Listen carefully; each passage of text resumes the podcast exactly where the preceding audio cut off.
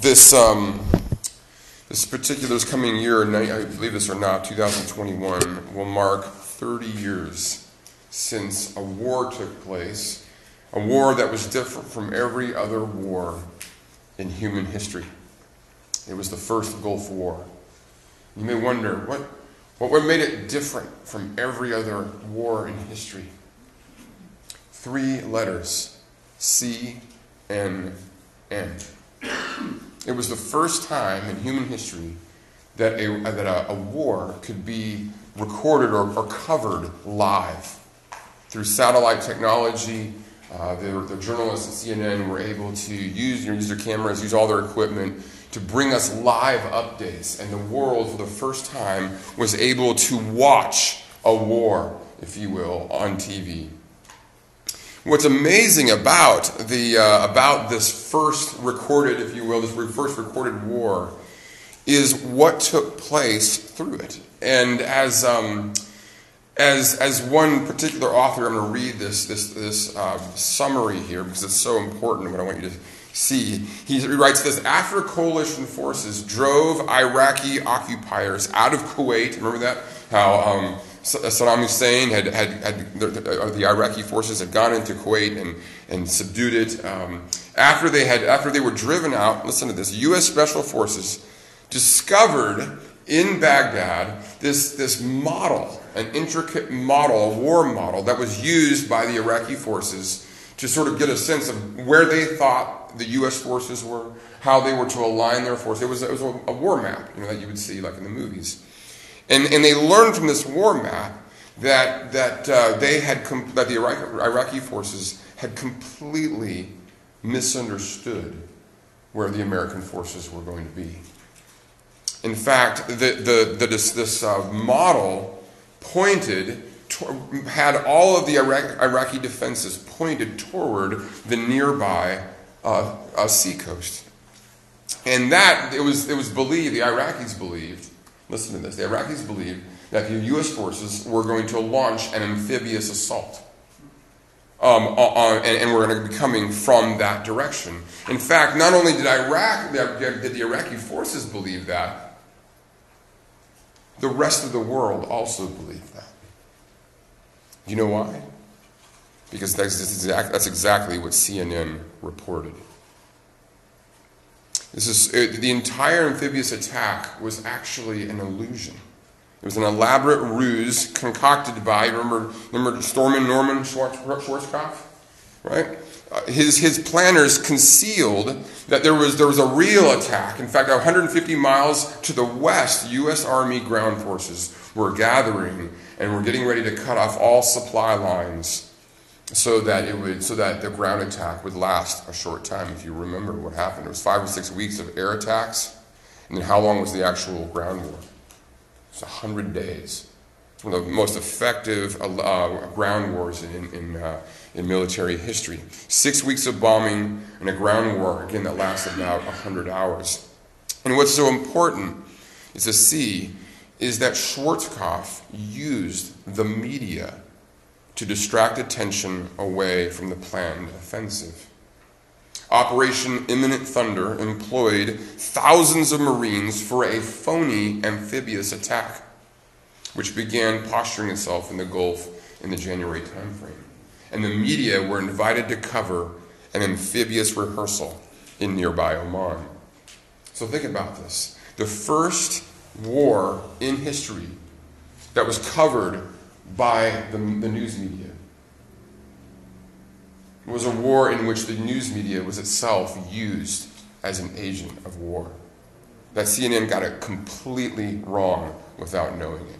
They were used by the U.S. military to basically, So literally, uh, Saddam Hussein was watching CNN and using it as what they thought was reliable intelligence.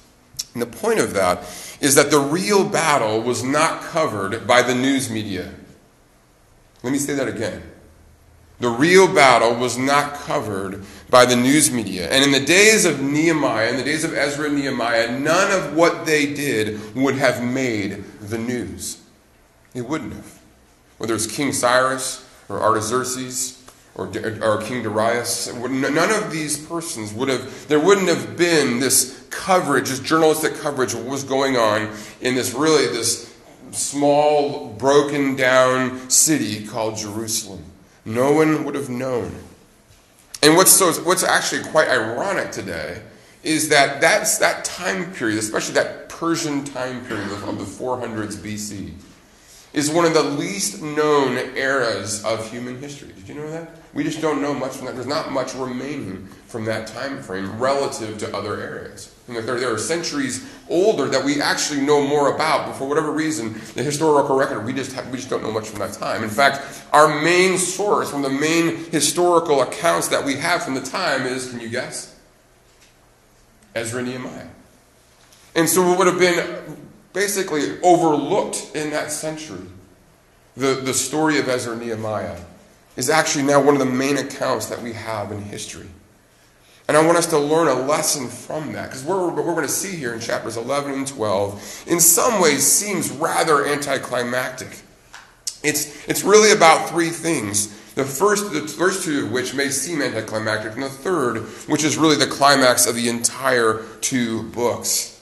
So the first thing I want you to see is, this, is sacrifice is simple sacrifice. In chapter 11, verse 1, again, what we're, we're, we're seeing here in Ezra Nehemiah is the story of God's people as they come back from exile. They've been banished for over 70 years because of their sins. And now God has, is bringing them back, and they are slowly rebuilding, slowly recovering from all, the, from all of the, the, the, the time that they have been away and that the city of Jerusalem was, was burned down, its temple destroyed, its walls broken down, and it, nothing was left. And so the story of Ezra and Nehemiah is this return, is a story of the returning and of the rebuilding. First the altar, then the temple, then the city and the city walls. And we're here hearing this in chapters 11 and 12. We're seeing what is really the climax of that.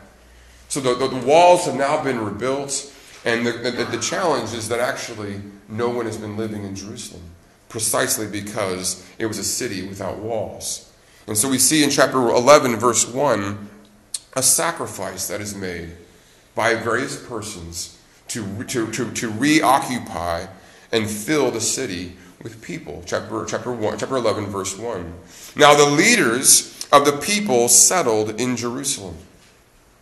The rest of the people cast lots to bring one out of every ten of them to live in Jerusalem, the holy city, while the remaining nine were to stay in their own towns. The people commended all who volunteered to live in Jerusalem. Now, this is just a story of simple sacrifice.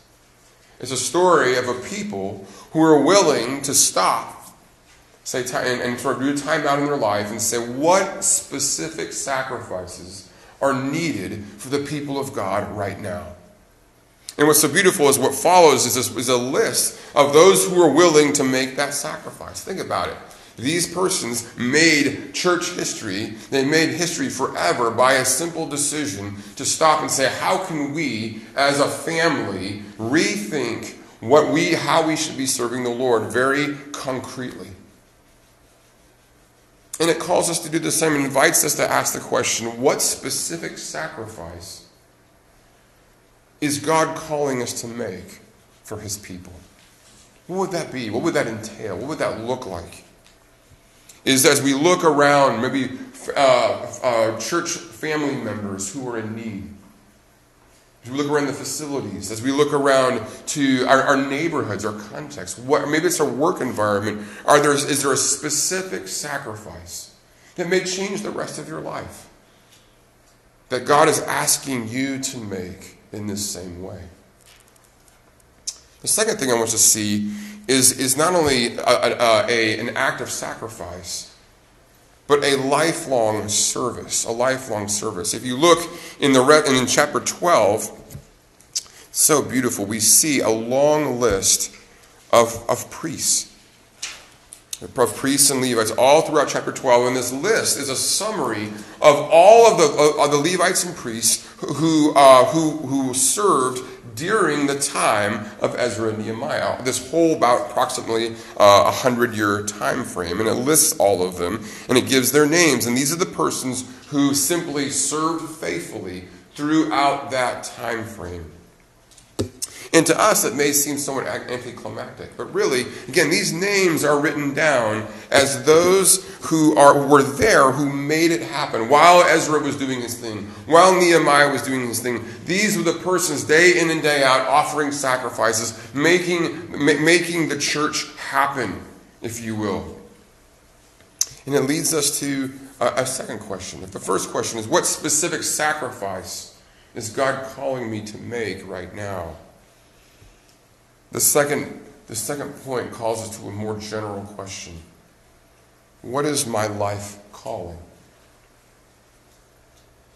What is my life calling? Those of you, especially who are younger, think of the, the things in your life, the burdens that you have. When you look out in the world, what are the things that really bother you, that, that make you sad, that trouble you? You can't get off your mind? Or what are the things that, that get you really excited, that really animate you, that impassion you, that move you to want to serve the Lord in a particular way? And sometimes we can even ask the question, what am I, what am I good at? What do I really enjoy doing? And, and, and the sky is the limit. All manner of things that God calls us to are, are, uh, are, are, all manner of things are, are there in a way that we can, there's such an endless diversity of that life calling. And what's important to see is that it's, it's through these simple things of sacrifice and service that the kingdom happens. It won't be covered on CNN. It won't be covered on Fox News. It won't be covered by, it won't be, it won't make it won't be seen on social media. But it's precisely those things that God's people do collectively through specific sacrifices and lifelong service that enable the kingdom to go forward, that enable the impossible to happen. So we see in the life of Jesus, we see, of course, sacrifice. We see Jesus himself in the same way that these individual persons uprooted from their towns and moved to the city of Jerusalem. In the same way that they relocated, we're about to come into an Advent season where we celebrate what? That Jesus himself relocated that Jesus himself came down, that he became human, that he entered into our world, that he took on our flesh and blood, that he entered uh, that he walked in the same shoes that all of us walked, that he endured the same temptations, the same struggles, the same hardships. He relocated in an act of sacrifice for us. But not only that, through his whole life, and even now at the right hand of the Father, his, he has a calling an act of service, a lifelong service, with, if you will. That is to say, Jesus is our prophet, our priest, and our king. And he serves us in those three ways endlessly, ruling over the forces of darkness, interceding for us. Think about that right now. Right now, Jesus Christ is the right hand of the Father, interceding for us. He calls us by name. Didn't you love singing that song before the throne of God above? Hmm. what a beautiful song that is. We just have to think that I right now have someone who is there interceding for me, who knows me by name, and is praying effectual prayers. Prayers that are heard by the Father. That I have this advocate, this representative there day and night pleading my cause. So he is there, our Lord, our Lord Jesus Christ, as, as, as the King reigning over all things, as the high priest interceding for us, and of course, as a prophet, one whose words are final, one whose words are ever reliable. Jesus said to his disciples, Heaven and earth will pass away, but my words will never pass away. So where is this all going? Where does, where does the sacrifice and the service, where does it lead to? Well, if you look in chapter 11, verse 27, we see what's really the climax of the entire book. It's this ceremony of the celebration of the dead of the of the of the, of the, the conclusion or the, the building of, of the wall in Jerusalem. Let me read these words. It's such a beautiful ceremony that, that we see uh, is arranged here by, by, by Nehemiah. Chapter verse 27, he says, At the dedication of the wall of Jerusalem, the Levites were sought out from where they lived and were brought to Jerusalem to celebrate joyfully the dedication with songs of thanksgiving and with the music of cymbals, harps, and lyres. The musicians were also brought together from the region around Jerusalem, from the villages, and he gives a various uh, a name of various places where they, they, they came from. He says, for the, for the uh, verse 29, for the musicians had built villages for themselves around Jerusalem. Verse 30, when the priests and Levites had purified themselves ceremonially, they purified the people, the gates, and the wall. And then we read Nehemiah, and Nehemiah says, verse 31, I had the leaders of Judah go up on top of the wall I also assigned two large choirs to give thanks. One was to proceed on top of the wall to the right, toward the dung gate, and he, lists the various leaders who followed them. And then, uh, and then it, it, speaks of the, the directions that they took, the ways that they went, that they went around and were to meet each other. And it speaks of how Ezra was leading the other, uh, the other procession. Verse 38 The second choir proceeded in the opposite direction. I followed them on top of the wall together with half the people. And it speaks of how they, um, how they came together. Verse 40 The two choirs that gave thanks then took their places in the house of God. So did I, together with half the officials, as well as the priests and lists the various priests who, who, uh, who were there. The choirs sang under the direction of, of Jezrahiah, verse 43. And on that day they offered great sacrifices, rejoicing because God had given them great joy. The women and children also rejoiced. The sound of rejoicing in Jerusalem could be heard far away. So I want you to see in this, this, this, this uh, what may seem to us fairly small is a climax of a struggle to restore the city, to restore a people that's lasted a hundred years.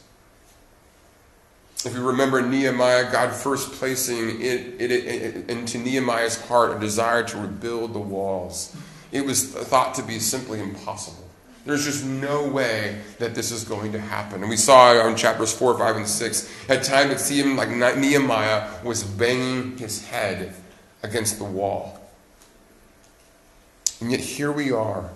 There comes a day when finally it's all done. And I want us to think about that. That there will come a day when this is all done. When the sacrifices that we have made will be no more. The service that we have given will be done. And there will be, listen to this, a new heavens and a new earth. If you have your Bibles with me, turn, I'm going to turn real quick to, to the book of Revelation. It's such a, uh, such a, we've been going through Revelation on Wednesday, um, Wednesday uh, evenings. I'm sorry, Wednesday, uh, Sunday evenings. And it's been such a joy to interact and to have that, that sort of um, that sort of discussion as we as we as we wrestle through the, the beauty, the signs, the symbols of Jerusalem. And in chapter 21, we see a picture of, of, a, of a temple, of a, new, of a new Jerusalem coming down from heaven. And what's so amazing is to see is its description of the city. That it too is a city with walls and we see here in verse 10, it says, um, John writes, And he carried me away in the Spirit to a mountain great and high, and showed me the holy city, Jerusalem, coming down out of heaven from God. It shone with the glory of God, and its brilliance was like that of a very precious jewel, like a jasper, clear as crystal. It had, great, it had a great high wall with 12 gates and with 12 angels at the gates. On the gates were written the names of the 12 tribes of Israel. There were the three gates in the east, and the north, the south, and the west. Verse 14. The wall of the city had 12 foundations. and on them were the names of the twelve apostles of the Lamb. These, this, this city is portrayed as a city whose walls are so uh, impregnable. This is a city that is utterly and perfectly safe, eternally safe. You and I are heading toward an everlasting city where there will be no death, no disease, no decay. There will be no disobedience. There will be no chaos, no unrest. We will, live in a world that is ruled by the Lamb who was slain. Isn't that amazing to think that that day will actually come? And just like Nehemiah, thinking, I can't believe this day is here. The sands of time really are sinking. The world really is going somewhere. And in 2020 has been wow, right? But all the more, 2020 is to serve to remind us that this world is not our home. Amen? Hallelujah. It's, this isn't it, gang. There's so much more. But what we can do in this time of struggle is we can stop and say, what sacrifice is he calling me to make? How is he calling me to trust him with my resources, my time, my energy, my relationships? What, what lifelong service is he calling me to? In the midst of all this carnage and chaos, I can set a trajectory for my life. I can say, I am burdened about these things. I, I am impassioned by these things. I love doing this, and I want to do it in the service of Jesus. And with that in mind, we keep our eye that there will one day be a celebration like no other. Will you be there? Will you be there? In Revelation chapter 20, we read that at the final judgment, the throne, the, this, this judgment of the great white uh, throne, that God will be there and all the nations will be gathered, and He will judge them, and books will be opened, and the dead will be judged according to what is written in the books. And there will be what's called the Lamb's Book of Life. And just as there are these individual names here in, in, in Nehemiah 11, or, or this, this list of those who are serving priests and Levites, each and every person is named. Will your name be there in the Lamb's Book of Life? Have you surrendered your life to the Lord Jesus Christ? Have you asked, you confessed your sins? Jesus, you already know. I mean, it's no, nothing's no secret here. He knows all the dirt on us we might as well just own it to Him and look to Jesus Christ as the one who died for our sins, the one who died in our place, the one who took all the wrath of God, who exhausted the flames of His wrath once and for all for us, who said, It is finished. Have we done that? And we said, you know what? I really don't know how to do this thing called life. And the more I'm in charge, the more I make it worse. So here's the throne. You take over. Here are the reins. You, t- you, you, you jump in the driver's seat. You get to say what I do with my money. You get to say what I do with my body. You get to say how I use my words. You get to say how I should do my relationships because you are way wiser. You care about me more than I care about myself. Will your name be in the Lamb's Book of Life? Because we're not, we're having a big party. It's going to be this massive celebration. It'll make what we read here in, in Nehemiah chapter 11 and 12, it'll make it seem just like nothing. Is your name in the Lamb's Book of Life? Let's pray together. Heavenly Father, how easy it is to be distracted. How easy it is to live our lives according to the gospel of CNN and Fox News. Lord, how easy it is to just be filled with the sense that all that matters is happening on a screen. Oh, Father, we just we ask your forgiveness for the ways that we give more weight and more time to the news than we do to the good news, to the gospel of our Lord Jesus Christ. Father, we rejoice that it is not the things that the world is about and all of its criteria of importance that matter to you. Father, we love that when the world is focusing on, on all of the, the, the, uh, the various craziness that happens in politics, that you are focused on the widow with her two pennies, her two with her mite that she puts into the treasury, giving all that she has. Father, thank you that you are a God who cares about acts of sacrifice, quiet sacrifice, as Ron prayed about. Father, we thank you for the many persons here at Good Shepherd who are doing that, who are quietly serving day in, day out, who notice things that need to be done and just do it. Father, how beautiful that is. Lord, would you open our eyes to the ways that you would have us sacrifice? Father, we ask that you would show us, place into our paths those who are in need.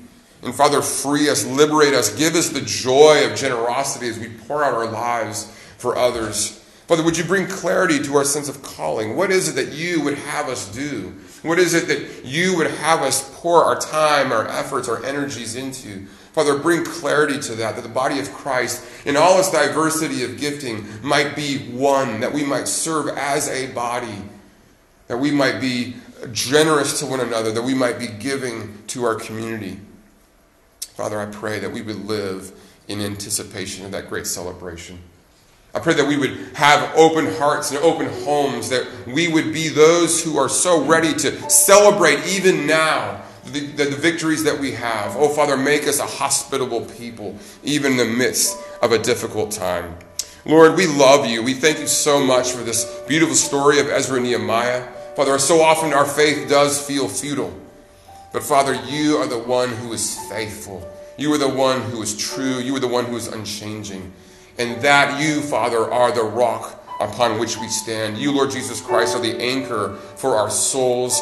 Oh, Father God, you are the one who in every way gives us a hope so that we might continue each and every day. And Father, we pray now, we long for your church to arise. Father, to, to take, to take on its battle armor, that we might be a church that is ready to serve you in the real war. We love you, Father, and we pray these things in Jesus' name. Amen.